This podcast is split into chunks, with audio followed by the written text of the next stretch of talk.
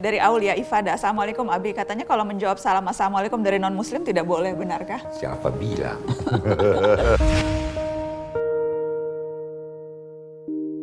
Um, nah, mau masuk soal toleransi, karena juga ada banyak pertanyaan dari netizen soal toleransi. Ini misalnya dari uh, Lia Ruth, saat ini makna toleransi bergeser seolah-olah hanya sebatas menghargai saja tanpa tindakan berarti.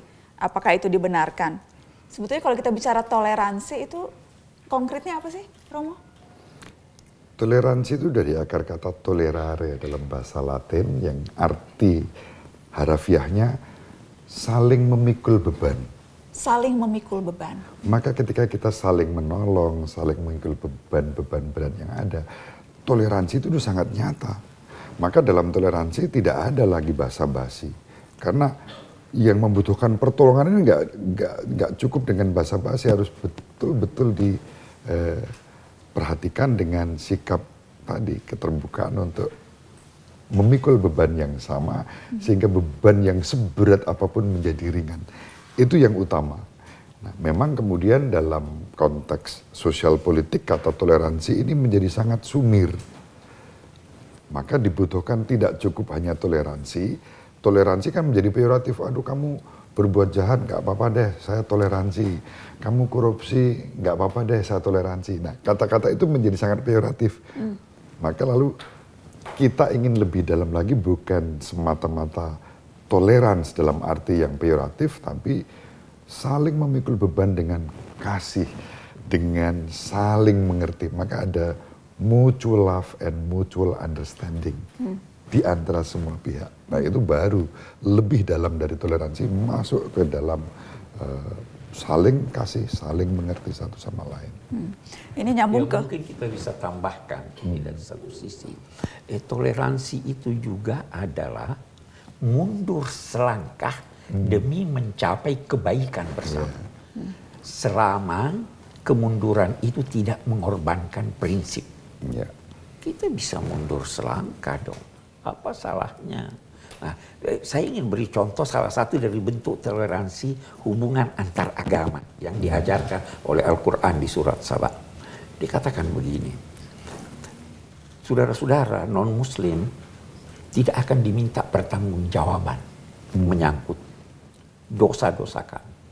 Saya juga tidak akan diminta pertanggungjawaban tentang apa yang kalian perbuat. Coba lihat bedanya kalau dia disembahkan pada dirinya dikatakan dosa-dosa kami. Hmm. Tapi kalau kita berbicara dengan yang bukan seagama dengan kita, kita tidak berkata dosa-dosa kamu. Hmm. Apa yang kamu perbuat. Jadi bagaimana supaya kita bisa damai hidup? Jangan persoalkan persoalan itu. Kita kembalikan kepada Tuhan. Dialah yang akan memutuskan siapa yang benar, siapa yang salah. Siapa tahu Romo semua dianggap benar. Siapa tahu? Siapa tahu. Nah, Tuhan yang tahu. Tuhan yang, Tuhan yang tahu. Ini ada dari uh, menyambung ke situ Romo dan Abi. Punyang nung nuk. Ini gimana sih bacanya? Susah namanya. Punang punya nuk nuk. Abi saya mau tanya, apa saja batasan-batasan untuk bertoleransi? Adakah batasan-batasan itu, Abi? Iya tadi batasannya adalah prinsip-prinsip. Prinsip-prinsip. Iya ada prinsip-prinsip. Setiap agama ada prinsip-prinsipnya. Hmm. Ya toh. Tetapi kita bisa mengalah demi mencapai kebaikan asal jangan mengorbankan toleransi kita. Oke, ini ada pertanyaan-pertanyaan uh, soal praktek-praktek yang yang bisa dijawab singkat-singkat untuk Romo Budi.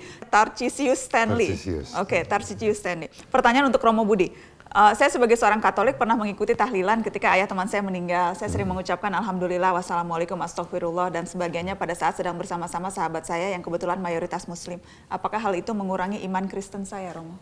Sama sekali tidak. Tidak. Itu persis yang tadi saya bilang, gereja Katolik tidak menolak apa pun yang baik, yang benar dan suci dalam semua agama. Tidak berarti bahwa semua agama sama. Justru keunikan masing-masing ini kita mengerti dan ketika dalam konteks tertentu saya mengucapkan tadi ketika saya ditanya bagaimana Romo sehat ya puji Tuhan alhamdulillah saya sehat ya.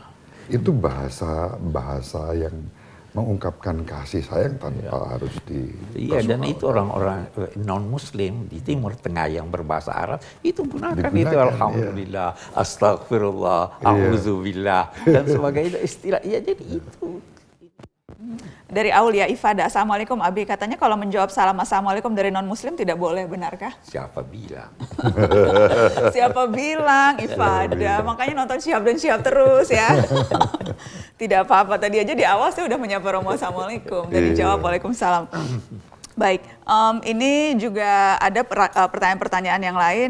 Wahyuhana Timur. Assalamualaikum, Abi Kures mau tanya, bagaimana hukumnya kita yang bertamu dan makan minum jamuan di rumah saudara kita yang non-muslim? Bolehkah? Jika tidak, bagaimana cara menolaknya? Tegas sekali. Di dalam Al-Quran ada dinyatakan, wa ta'amul ladina utul kitab bahilun lakum. Sembelihan, makanan orang-orang ahlul kitab itu halal buat kamu. Selama makanan itu dasarnya tidak diharamkan oleh Islam. Mau makan ayam, sembelihannya boleh dimakan. Tapi jangan yang ter, misalnya kita di Islam terkadang ter, terhalangi makan babi. Ah, jangan makan babi. Nah, ketika itu eh kalau bertamu minta maaf saya tidak makan ini saya minum ini, saya hmm. makan buah ini. Hmm. Bisa kita carikan eh, suatu formulasi sehingga hubungan tetap baik dan keberagamaan kita pun tetap dinilai baik. Hmm. Itu saya saya merasa begitu. Hmm. Hmm. Bagaimana Romo ada tambahan? Ya untuk saya komunikasi yang tadi kita membuang sekali dan itu terjadi Mbak Nana. Banyak teman-teman baru saya ketika datang ke pastoran itu mau makan Ragu. Ragu-ragu. Lalu teman yang lain yang sudah lebih senior memberi contoh makan. Dan dia lihat, oh ternyata nggak apa-apa. Hmm, langsung dihabisin? Langsung dihabisin. Jadi nggak apa-apa. Ah, dan, dan memang kuncinya adalah terus mau belajar dan mencari tahu ya, Abi? Iya. Mau belajar dan mencari ya. tahu. Baik, ada juga pertanyaan untuk uh, untuk Abi. Uh, terima kasih kesempatannya. Saya mau bertanya pada Romo. Hmm. Ini buat Romo dulu. Pernah sesekali waktu Ramadan tiba, teman Nasrani saya ikut puasa. Saya tidak tanya apakah karena tak masak atau tak ada warung makan buka. Tapi puasanya Nasrani itu bagaimana ya Romo? Iya. Kita ada puasa yang disebut pada masa Prapaskah. Hmm. Eh, rentang puasa dalam tradisi Katolik khususnya dalam gereja Katolik itu selama 40 hari dimulai hari Rabu Abu hmm. Memuncak pada wafat Isa Al-Masih hmm. menuju Paskah. Nah, selama 40 hari ini dihitung kalau dihitung dari Rabu Abu sampai malam Paskah itu tidak hanya 40 hari karena ada hari Minggu, hari Minggu, hari Minggu, tetapi dalam ajaran Katolik hari Minggu tidak untuk berpuasa. Okay. Sehingga Rebu sampai Sabtu, kemudian Senin sampai Sabtu, Senin sampai Sabtu itu terhitung 40 hari. Hmm. Nah, 40 hari puasa Katolik itu memang uh, berbeda dengan cara berpuasa teman-teman dari agama Islam atau dari Buddha. Puasa Katolik itu tanpa diawali dengan sahur, tanpa ditutup dengan buka. Hmm. Jadi prinsipnya sepanjang hari itu aku ingin berpuasa, makan kenyang sekali sehari. Hmm yang dua kali ini boleh makan tapi nggak boleh kenyang. Hmm. Nah justru itu yang lebih sulit kenapa ngukur kenyang dan tidaknya ini ya. eh, menjadi sangat mudah, relatif. Yang menjadi sangat relatif. Tapi tujuannya itu juga sama-sama menahan diri. Tujuan utama jadi menahan diri ini menjadi cara untuk semakin kalau dengan teman-teman agama Islam dalam bulan Ramadan semakin mendekatkan diri pada Allah hmm. yang Maha Esa, hmm. hal yang sama itu kita buat. Jadi hmm. ada makna spiritual yang sangat dalam. Hmm di masa prapaskah namanya mempersembahkan seluruh mati raga dan puasaku sebagai bagian dari kecintaanku pada Tuhan hmm. dan sesama. Uh, nilai-nilai uh, spiritual, nilai-nilai yang dianut oleh apakah Katolik atau agama lain dengan Islam itu ada banyak kesamaan ya, Oh iya. Hmm. Sekarang kita ambil puasa kalau di dalam Quran kan itu dikatakan bahwa puasa dikenal oleh umat-umat terdahulu, agama-agama terdahulu. Substansinya hampir dapat di, hampir dapat dikatakan sama, yaitu mengendalikan diri menuju kebaikan dan puncak kebaikan itu adalah mendekat pada Tuhan. Hmm. Ya. Jadi itulah puasa. Persis sama. Hmm. Okay. Hanya caranya saja yang berbeda. Caranya ya, cara yang berbeda, yang berbeda cara tapi yang tujuan pada hakikatnya sama. uh, ada dari Sri Mulyani Surbakti. Mbak Nana, saya mau tanya, apa betul non-muslim haram menginjakkan kaki ke musola dan atau masjid dan umat Islam haram masuk ke rumah ibadah non-muslim? Abi? eh, sampai sekarang kita lihat di luar negeri, di Al-Azhar, di Maroko, itu turis-turis non-muslim masuk ke masjid-masjid. Kita bahkan di Indonesia Obama pernah masuk ke Istiqlal. Hmm. Nah, kalau kita kembali ke zaman Nabi, pernah ada delegasi umat Nasrani yang datang ke Madinah dan masuk ke masjid Nabi berdiskusi bahkan bahkan diperkenankan oleh Nabi melakukan kebaktian di dalam hmm. masjid. Hmm. Itu juga sebabnya umat Islam boleh kalau mau sholat di gereja. Hanya persoalannya perkembangan masyarakat kita biasa yang tidak paham sehingga dikhawatirkan. Hmm. Jangan sampai ada gesekan karena ketidakfahaman. Hmm. Salah satu contohnya. Tapi dari segi hukum boleh-boleh aja. Boleh-boleh saja. Boleh, boleh tidak saja. pernah ada, ada larangan. Tidak pernah. Cuma memang sekarang untuk menghindari kesalahpahaman itu tidak dianjurkan begitu? Ya, tidak dianjurkan. Oke. Romo adakah larangan sebaliknya begitu? Dalam gereja Katolik tidak ada larangan juga.